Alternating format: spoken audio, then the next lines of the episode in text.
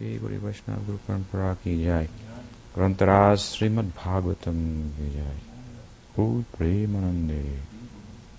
Discussing from Srimad Bhagavatam, first canto, chapter 3. In this chapter is a discussion primarily of the avatars. In the first chapter of Bhagavatam, the sages asked about the avatars of Krishna. Hmm? They were speaking about Krishna and they wanted to know uh, about the significance of his appearance uh, as the son of Devaki and Vasudeva. They wanted to know about his pastimes and his avatars. Hmm. So here in chapter 3, other questions were also asked and they were answered in chapter 2. Two or three of them. There were six questions asked. The questions about the, his avatars. Hmm. The question about his avatars is answered here in this chapter. Hmm.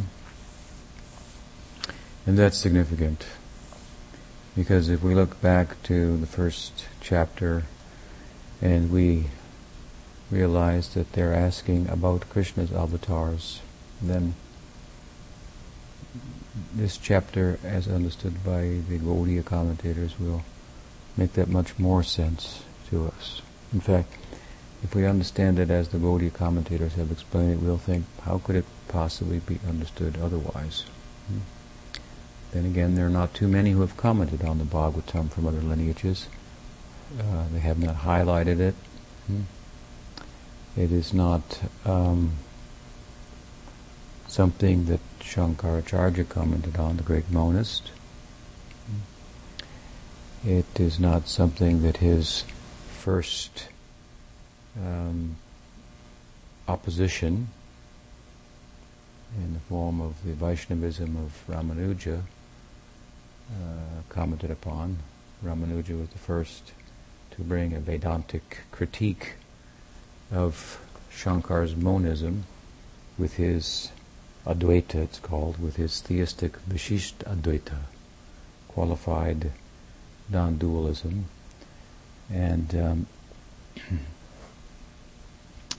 posit as he did a theistic form of Vedanta. Ramanuja was a great Acharya in Vaishnavism, and uh, his main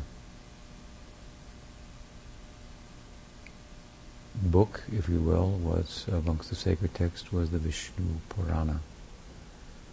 Yeah, the Sattvic Purana, and uh, many of the Leelas of Krishna are described there and so forth.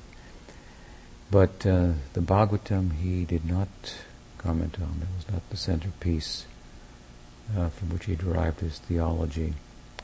And of course, much of his theology is derived directly from the Upanishads rather than from the Puranas, meeting Shankar, if you will, on his own terms, who gave preference to the Shruti, the Upanishads, over the Puranas, the Smriti, in terms of um, there being evidence. This is a body of knowledge that's the standard of knowledge then that we're talking about in those times. It's not the standard of knowledge, at least it's not acknowledged as such today. So what one would do in times gone by in the subcontinent of India, a theist in hundreds of years past, thousands of years past, a very theistic climate, the standard of knowledge was the revelation, the Upanishads, the Puranas, and so forth. One would state his or her position on life, its meaning, its purpose, and so forth, on the basis of the sacred texts, hmm, citing them as evidence to support one's contentions. So Shankar made his presentation based on the Upanishads, ten what he determined were the principal Upanishads, and Ramanuja met him on that ground largely and argued in favor of the theistic form of Vedanta. Hmm the great Madhva followed in a sense with another strong argument against Shankar in his Dvaita philosophy, dualism, if you will, as opposed to Advaita, non-dualism, the contrast. And he supported his thesis, again, based on the scriptures, largely also referring to the Upanishads. Both of these great acharyas, theistic acharyas, Ramanuja and Madhva, wrote commentaries on the Vedanta Sutra, as did Shankara. So they give you, Vedanta Sutra is the attempt of Vyas to show the uniformity of the apparently diverse statements of the Upanishads, to bring about a consistent uh, philosophy in his case, and in the case of Ramanuja and Madhva, a consistent theology, if you will, um, to demonstrate that the Upanishads are speaking of a consistent theology. But Madhva, although a uh, devotee of Krishna himself, had a different conception of Krishna than the Gaudiyas do. He worshipped Krishna in Udupi. He got the Udupi Krishna deity from big block of tilak, a big block of earth that was found within, when being shipped from Dwarka. Um, this the boat got stuck, and Madhva, who is said to be an incarnation of Vayu, the wind, came to the beach and helped the boat reach the shore, somehow, somewhat miraculously, apparently. And uh, so he was blessed by the captain with a big chunk of tilak. Uh, and, it, it, broke. And inside was the Udupi Krishna, which is said to be the deity that Rukmini, deity of Krishna that Rukmini worshipped hmm, in Dwarka. But uh, and his moths and his system of succession and so forth would consist of a number of moths, all in the Udupi, centered around the one month, centered around the worship of this Udupi Krishna. The charges will be such for, I believe, they'll, they'll, they'll, for one year, they'll be allowed to worship the Udupi Krishna, and for other, whatever it is, nine years, uh, while others are taking one year, they'll raise funds and so forth, and then spend them on their one year, primarily in that temple. So the deity worship is very prominent there. This is a prominent uh, thrust of of um, Madhva the eternality of the form of Godhead, and the other thrust, anti-Advaitam, Dvaita. He was very uh, confrontational hmm, in his approach. So he did do it, write a commentary on the Bhagavatam, but it is just a very, very brief commentary. Nothing in depth. And he had a Vaikuntha conception of Krishna, as did Ramanuja, a Dwarka conception perhaps, but that um, being a notion of Krishna as the avatar of Narayan who would sometimes show this in Vaikuntha, this Leela.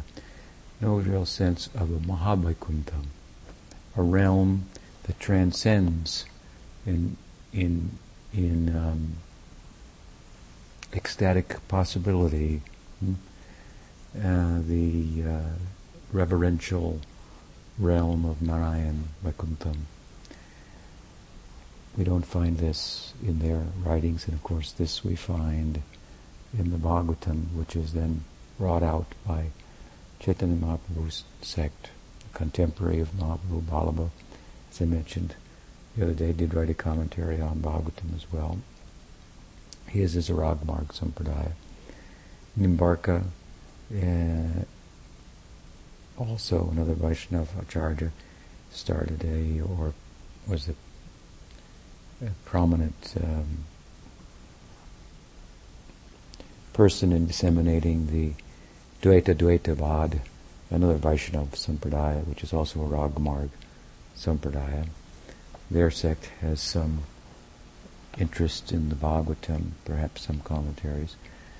But as the Gaudiyas who most closely embraced the Bhagavatam and laid emphasis on the statement of the Garuda Purana that Srimad Bhagavatam is the natural commentary on the Vedanta Sutra. Again, those sutras are the aphorisms that Vyasa is said to have written in an effort to make, demonstrate that the Upanishads are speaking about a consistent philosophy, all coming to the same point, saying the same thing, pointing in the same direction. And there are various interpretations then of what Vyasa was getting at in those codes, in those sutras, seeking to show the consistency of the Upanishadic message. It is said that an acharya would not be such acharya if he did not have a commentary on the sutras. So, in Gaudiya Vaishnavism we find the acharya is Krishna in his role as an acharya. Acharya means one who teaches and emphasizes behavior, achar. Hmm? more than writing a commentary, which was the standard of an acharya. Hmm? To establish his own teaching, he would have to interpret the sutras in a particular way to give credit to his his position. But Sri Chaitanya Mahaprabhu is the is Krishna in his Acharya Leela. Hmm? He's Krishna acting like an Acharya personally. And the full import of the word achar, behavior, is stressed in the character, in the person of Chaitanya Mahaprabhu, who didn't write anything on the sutras. He made no commentary. He saw so, no need to. Hmm? He taught more by his example. Hmm? Perfect behavior of Chaitanya Mahaprabhu as I said the other day, made the sannyasis afraid of their vows and uh, the extent to which he uh, exhibited vairagya, for example, detachment, which is the, the um, central focus of sannyas. he taught uh, by his example, and he did not comment on the sutras because he said, "Why shall we make such an effort when the Bhagavatam itself is the natural commentary on the sutras. By natural, he meant that it's the commentary written by Vyas and his maturity after having written the sutras and reflected upon them in his last moments, uh, in his final work, he manifested the Srimad Bhagavatam. It begins with Atato Janmadhyasyataha, just as the sutras begin. Janmadhyasyataha, and so forth. So the Gaudiya commentators have te- jumped on this. A statement from the Garuda Purana also. Srimad Bhagavatam is a commentary on on the uh, uh, Vedanta Sutras. They embraced this and they demonstrated it in their writing, in their commentaries. Jiva Goswami demonstrated it in Satsandarbha. Vishwanath Chakravarti in his, his uh, commentary, other Jiva Goswami in his Kram Sandarbha commentary on Bhagavatam, so on and so forth. They've brought this out. This was Chaitanya Mahaprabhu's position, and they embraced it. Hmm. And so we haven't got to wonder what the sutras are about. We simply read Srimad Bhagavatam, of course. Then there are different commentaries on the Bhagavatam as I said, but not many. Hmm? And amongst them, the Goswamis of Vrindavan and Vishwanath these commentaries are the most prominent commentaries in Vrindavan, which is the real place of the Srimad Bhagavatam, given that it's all about Sri Krishna. This is the center, uh, central focus of Srimad Bhagavatam the tenth canto, well, from from first canto to eleventh canto till the twelfth canto, but tenth canto, the whole of the life, the Leelas is brought out. But here in the first canto, we're finding what? We're finding that the avatars that the sages want to hear about are the avatars of Krishna. Hmm? It makes Krishna, as we'll see further, the complete, most complete manifestation of, uh, of divinity. This is the position of Srimad Bhagavatam. And this is brought out in great detail by the Gaudiya commentators. I don't think that uh, Nimbarka and, or Vallabha, other Ragmarg Sampradayas would entirely disagree with that. Hmm? But the strength of the argument in that connection, this we owe to the Gaudiya Vaishnavas. Hmm.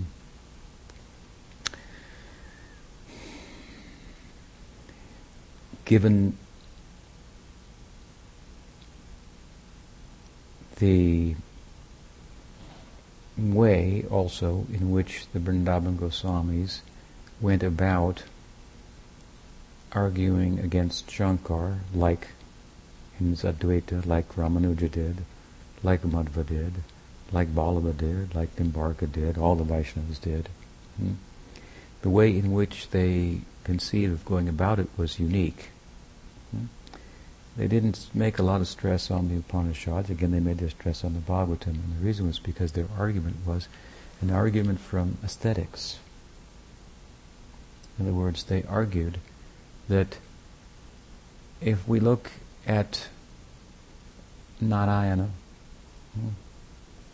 we see a certain range of possibilities for interaction with him in love, reciprocal dealings in love, which is bhakti. If we look at Krishna, we see other possibilities. In relation to Narayan, we see the possibilities of awe and reverence, dasyam, dasyarasa, shantarasa. We look at Krishna, we see the possibilities of of um, greater intimacy, friendship, um, parental love, conjugal love, and so forth. So they thought they, they reasoned on the basis of this that Krishna must be more resourceful.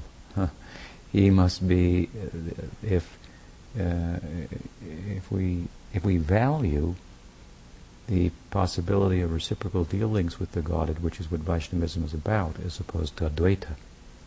There's no possibility of reciprocal dealings. There's no other, and there's no experience. Hmm? There's no experience in Advaita. It's very similar to uh, a, a material conception of consciousness, where they say there's no real experiencer there. Hmm. Why? Because in Advaita, the there is only being. Hmm. As soon as you have experience, there's two. There's something to be experienced, and there's the experiencer. In Advaita, at least of Shankar's idea, the theory is that the knower, the known, that which is to be known, all merge into being. So what does it mean to be? If in being there's no experience. Indeed, we say materially, or we say in material life, that we be because we experience. We think that we be because we experience. This is the mystery of consciousness. It experiences.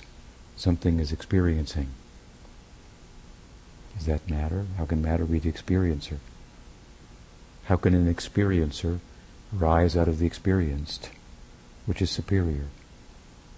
The experiencer or the experienced? Experienced has no meaning. Matter has no meaning without the experiencer. But some people philosophize, theorize that that the experiencer rose out of the experienced. Hmm? This is a backward idea from the theistic and uh, spiritual point of view. Hmm. And readily we think that we exist, and materialists would would agree we think we exist because of experience. Now they want to say we don't really exist as a as an entity, but there's something going on in the brain that somehow, we haven't understood it yet, affords the illusion of an experiencer. That's what they think. Hmm. But those who think that there's actually an experiencer, they they say that really, if you think about it, we exist because we experience. There's no meaning to existing,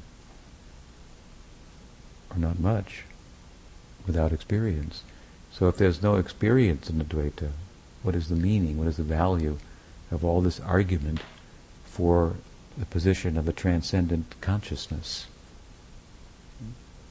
Similar to Buddhism, therefore it said, a non, a non, um,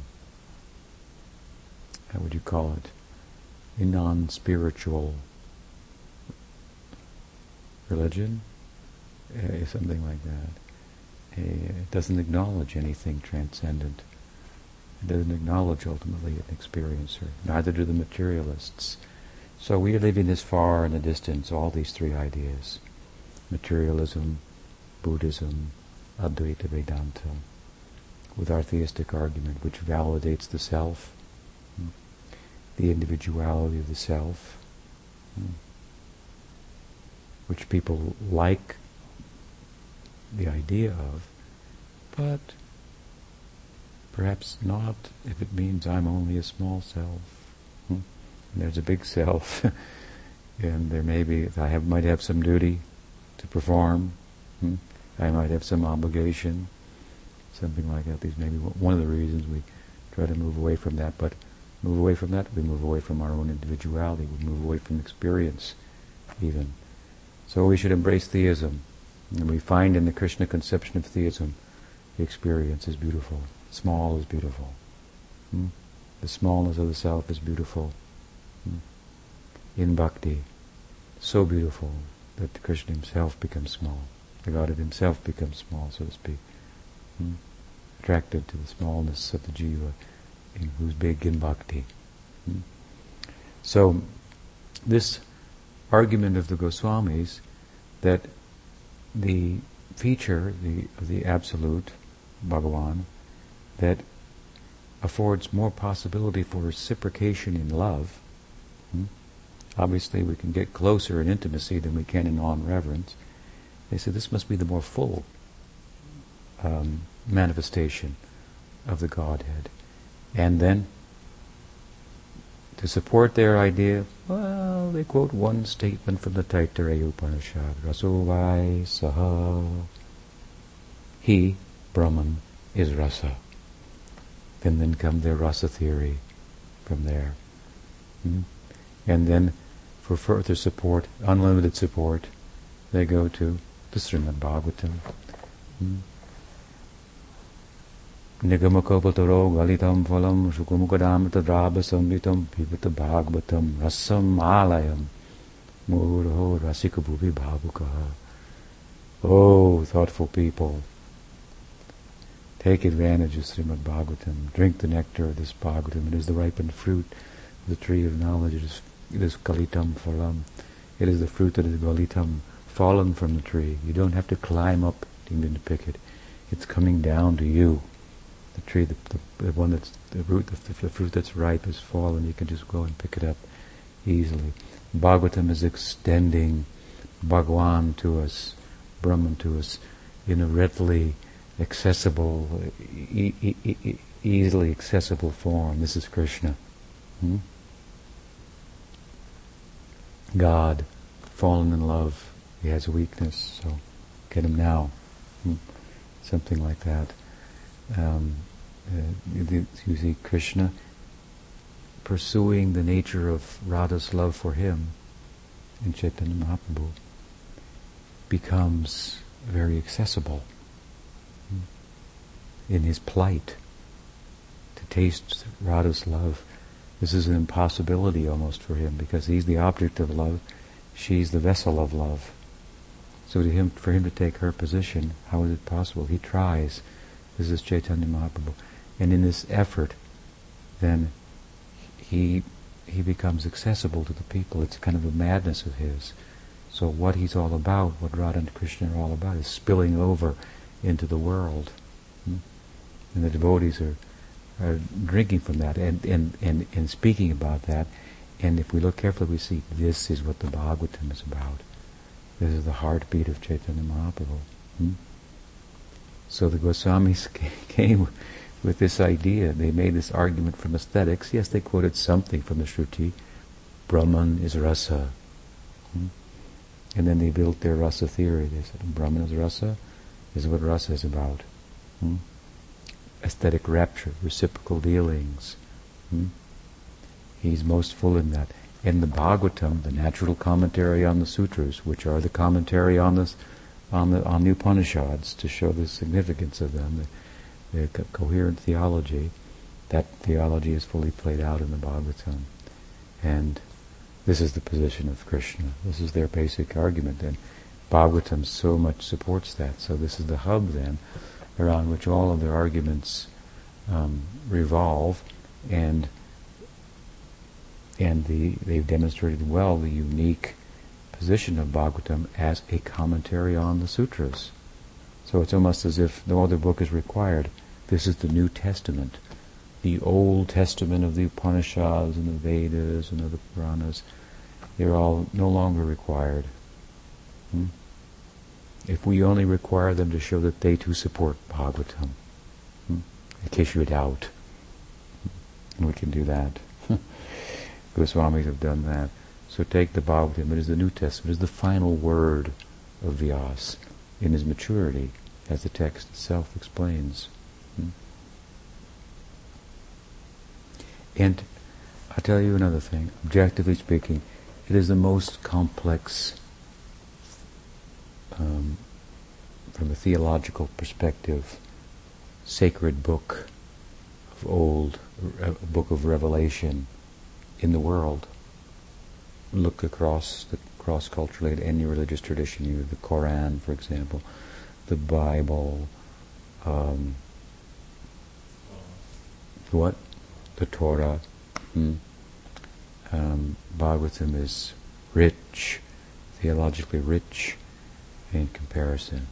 We don't mean to slight those texts, but essential ideas found in the Bhagavatam are found there, but Bhagavatam is bringing it out in such a rich way. And its length is great comparatively as well. Hmm? I don't know how many verses the Bible has, but I think Bhagavatam must be longer, with 18,000 verses. Anyway, it's uh, it, it's rich, and in language it's rich. Hmm? It's poetic. To speak about such a profound subject matter as consciousness and the implications of consciousness, which if played out as they are in the Bhagavatam, reach to Krishna and then the consciousness of consciousness, hmm? which is Radha, so to speak. Love hmm?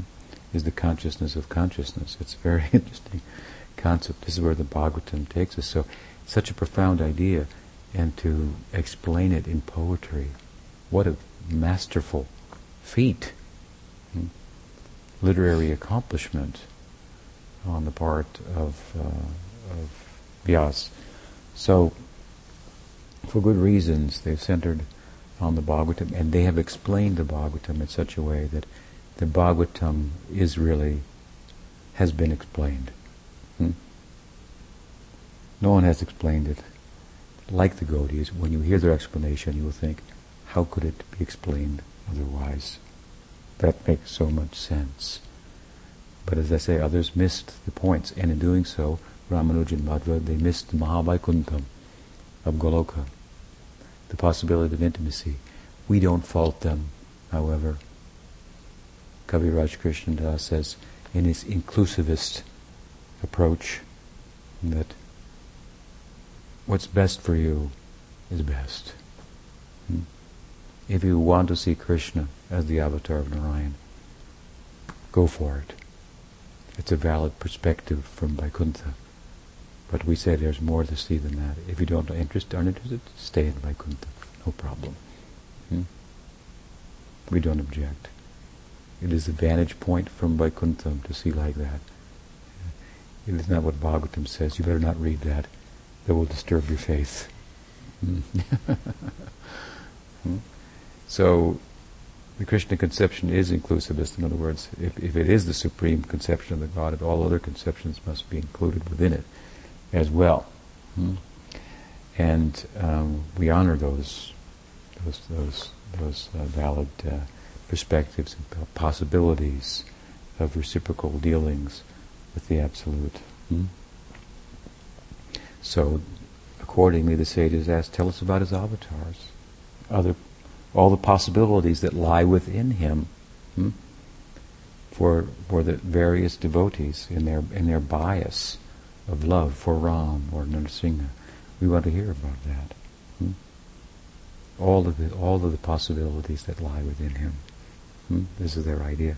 So anyway, here in the third chapter, this is being played out in the context of talking about the avatars of Krishna.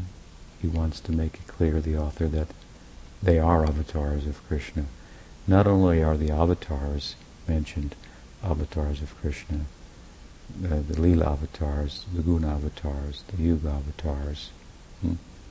the Shaktivesh avatars, and the different kinds of Shaktivesh avatars, the Manvantar avatars. You see the theology of Gaudiya Vaishnavism. So many types of avatars. Someone will say, my guru is the avatar of Krishna. We'll say, we'll say someone will say, my guru is an avatar. We'll say, which one is he? Which kind? Is he Shaktivesh? Which of the two kinds? Is he Manvantar, Leela avatar, Guna avatar, Yuga? Hmm? What kind of avatar? They would say, well, I didn't know there were so many types of avatar. uh, I'll have to ask my guru about that. Hmm? So this is the rich, some of the richness of Gaudiya uh, Vaishnavism, Gaudiya theology. Hmm. It's acknowledged in the first chapter, tell us about his avatars. And so in this third chapter, we've heard first about the Purush avatars, the Paramatma, the manifestation of Bhagavan is Paramatma. And Bhagavan Jagrihe Purusham Rupam Bhagavan Mahadadivihi. The chapter begins. Hmm. Telling us what? The subject of the first verse is Bhagavan. Bhagavan accepts the form of the Purusha. It's another name for the Paramatma. Hmm? The oversoul of the world.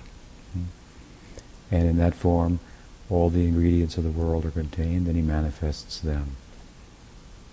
Then this Purusha manifests in each, he manifests first the multiverse. Then that Purusha manifests himself in each universe of the multiverse. Hmm? From that avatar, Purusha avatar is called, comes so many different types of avatars. Hmm? And we won't go through them. Well, there's a list here uh, uh, of them, um, a number of them. We find a good sampling We find a mention of Manvantar avatars, Leela avatars, Guna avatars, different types of Shaktivesh avatars, so on and so forth. So a fair sampling. Hmm? Um, and these will be s- subjects of Bhagavatam throughout, hmm? here and there. And then we come to the end of the list. It's not the end of the list of avatars, because when we come to the end, we come to this verse tonight, and we find avatara hi asankhya. Hmm? Yeah, we've given a list, but Suta Goswami says, and the avatars are asankhya. Asankhya means what?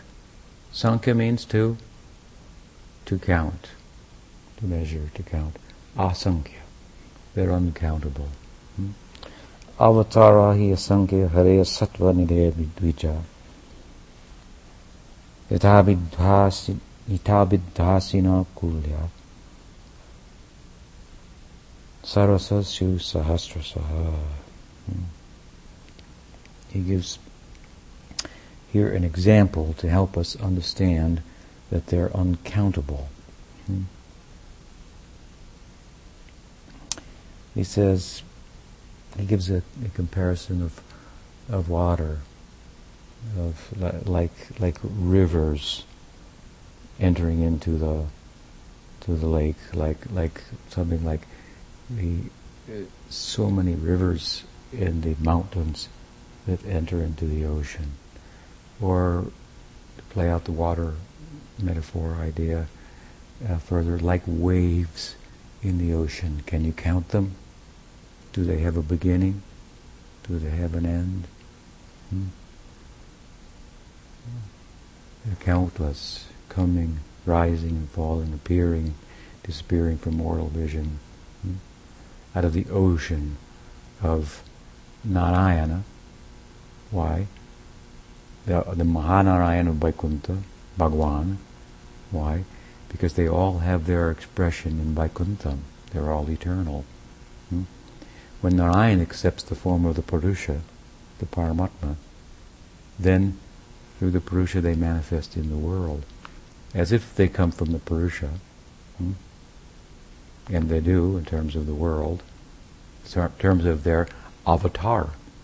Avatara means crossing tara from up ava, crossing from up to down. So that's not the only thing they do. they don't only just come to this world. Their, their, purpose is not just they appear in the world, they disappear. Hmm?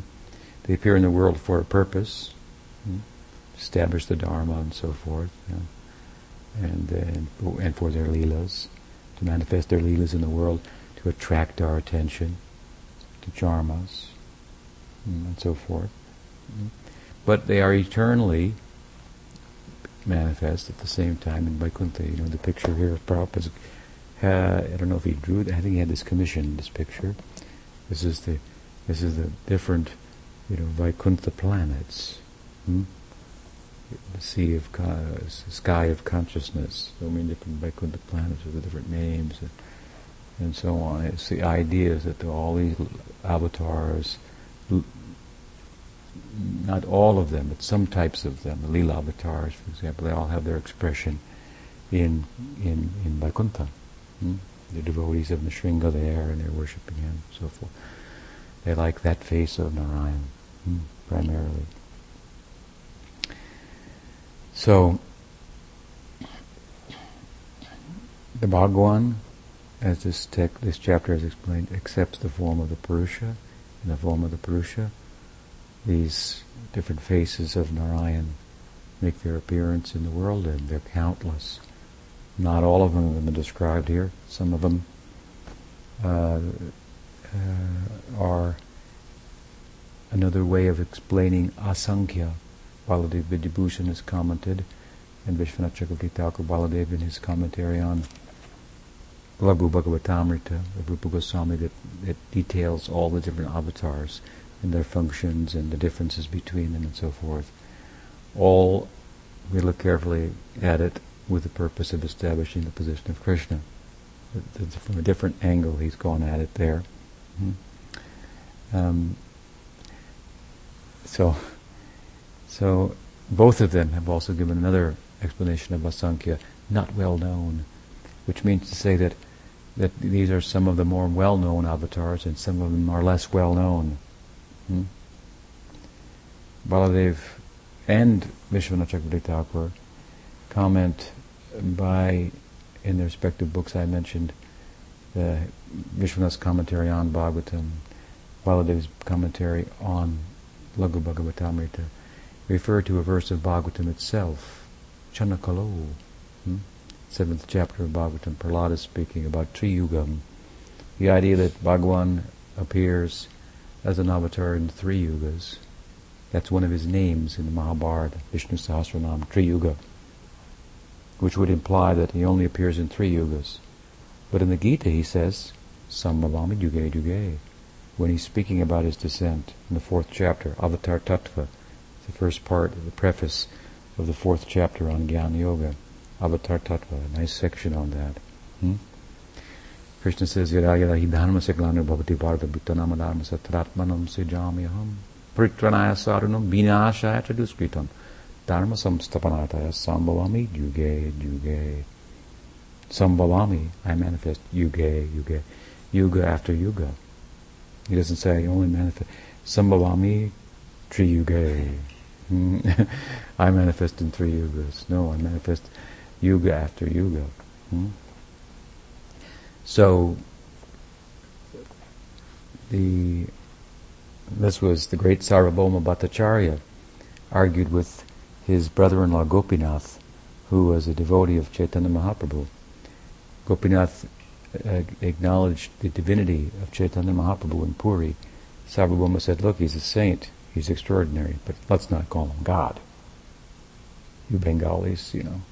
Of course, he was a Bengali too. Sarvabhauma, but a very sober one.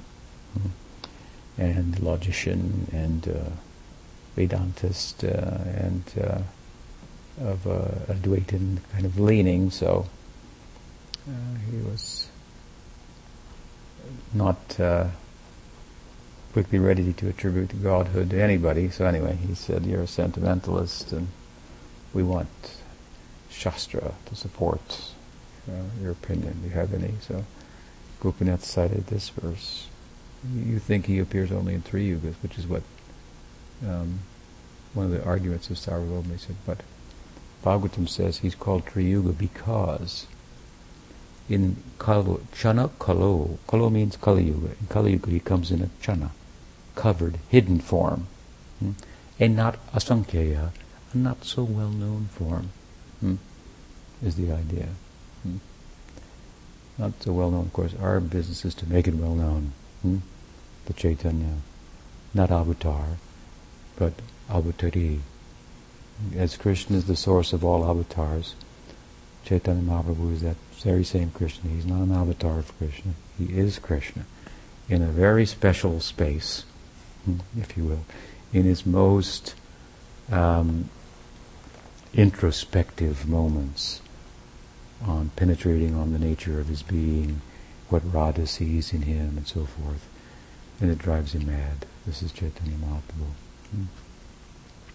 Tries to take her position, to experience the fullness of himself as only she does. Hmm.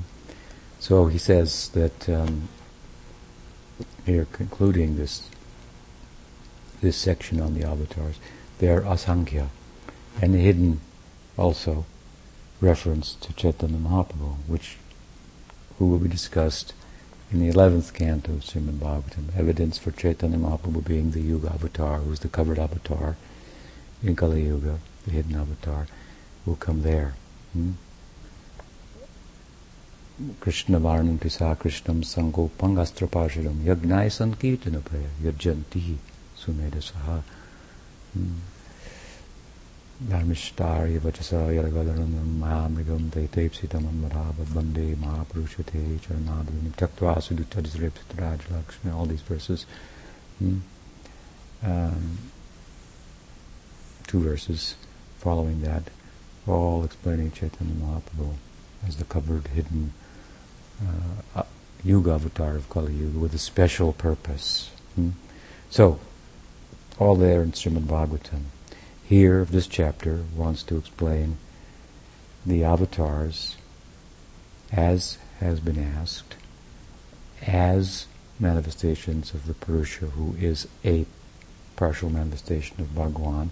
And in the context of doing so come back to the very idea that the question asked by the sages which this chapter gives rise to says in itself if we study the question very carefully question was, tell us about his avatars. The implication being that he has avatars. Not that he is an avatar. Hmm.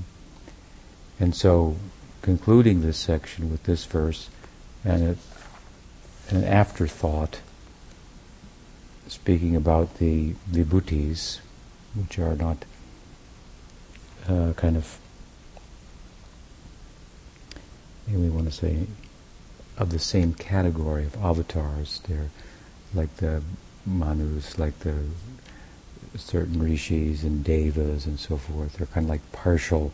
Vibhuti means like like a partial uh, manifestation of divinity. They're all partial in a sense, um, but more partial, let us say. uh, a mention of those, after saying they're unlimited, mentioning the vibhutis, then, the then that section is concluded. And commenting on the implication of the section, we come to the famous verse of Srimad Bhagavatam, the sutra in that verse of Srimad Bhagavatam, Krishnastu, Bhagavan Swayam, that the whole of the tattva of Gaudiya Vaishnavism is based on, that the whole of the tattva of Srimad Bhagavatam is, is unlocked by understanding and contemplating the implications of. Hmm, so, good introduction to that verse and a summary of where we are at this point in our study of Srimad Bhagavatam. We'll leave the discussion of this famous verse, Ete Jamsa Kalapumsam Krishnastu Bhagavan Swa Bhagavan Swayam from Srimad Bhagavatam that uh, Jiva Goswami's entire Krishna Sandarbha is based upon, and uh, as he said, is the key to understanding the whole tattva of Srimad Bhagavatam. That uh, we'll leave that discussion until tomorrow evening. Are there any questions? Yes.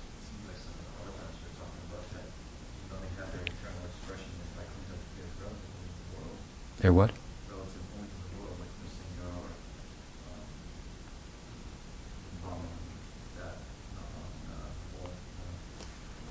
Varaha. In what sense?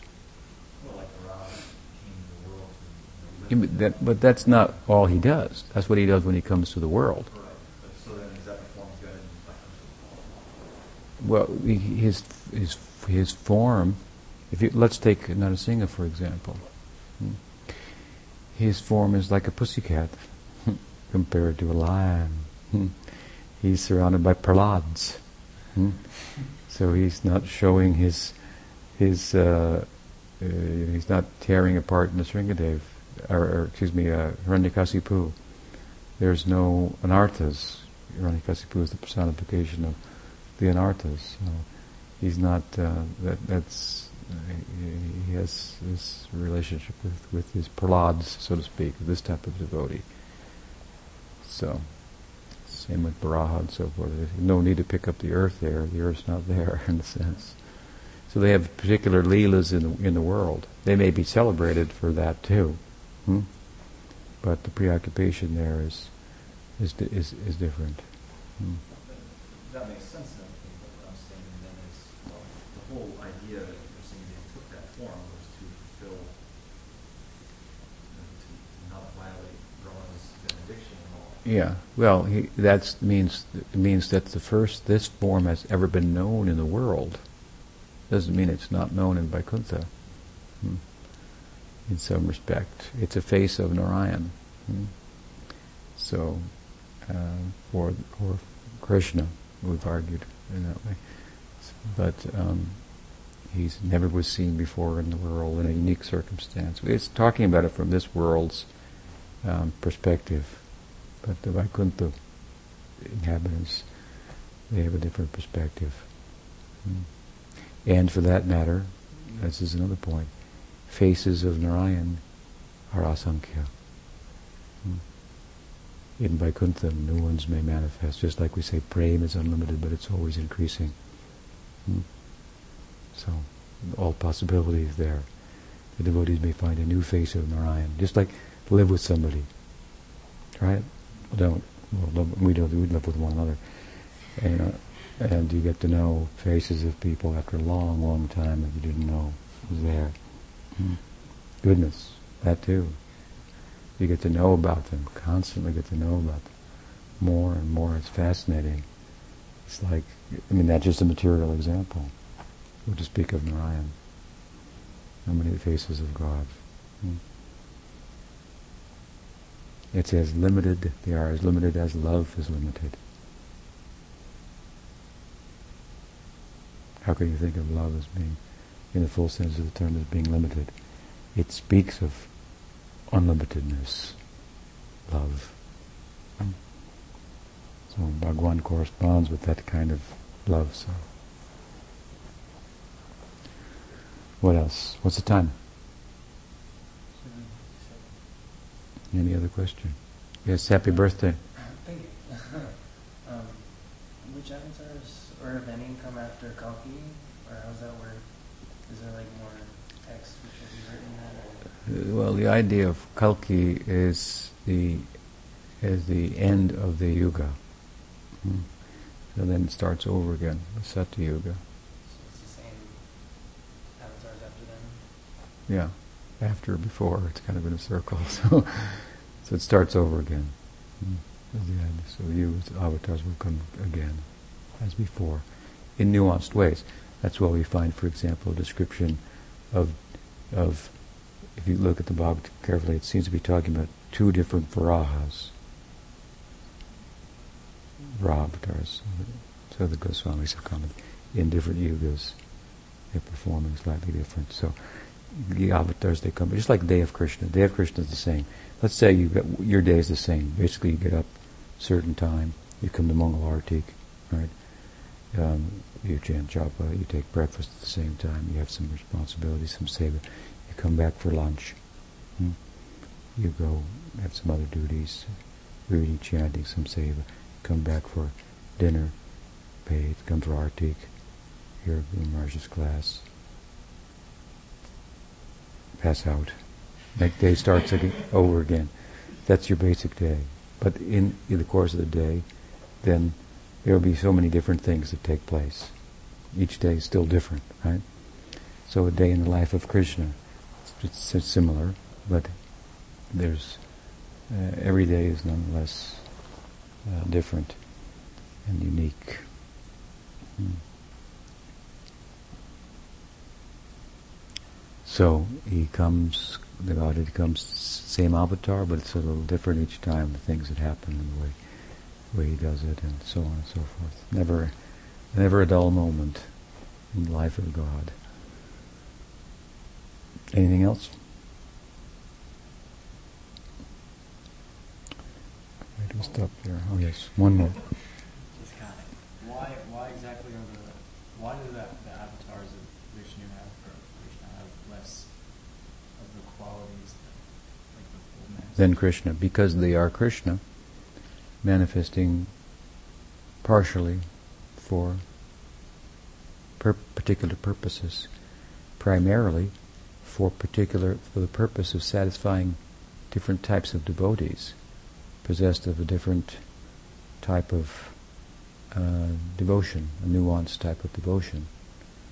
Um, and with regard to the world, then for different purposes in the world. For example, Shakti Vesh avatars.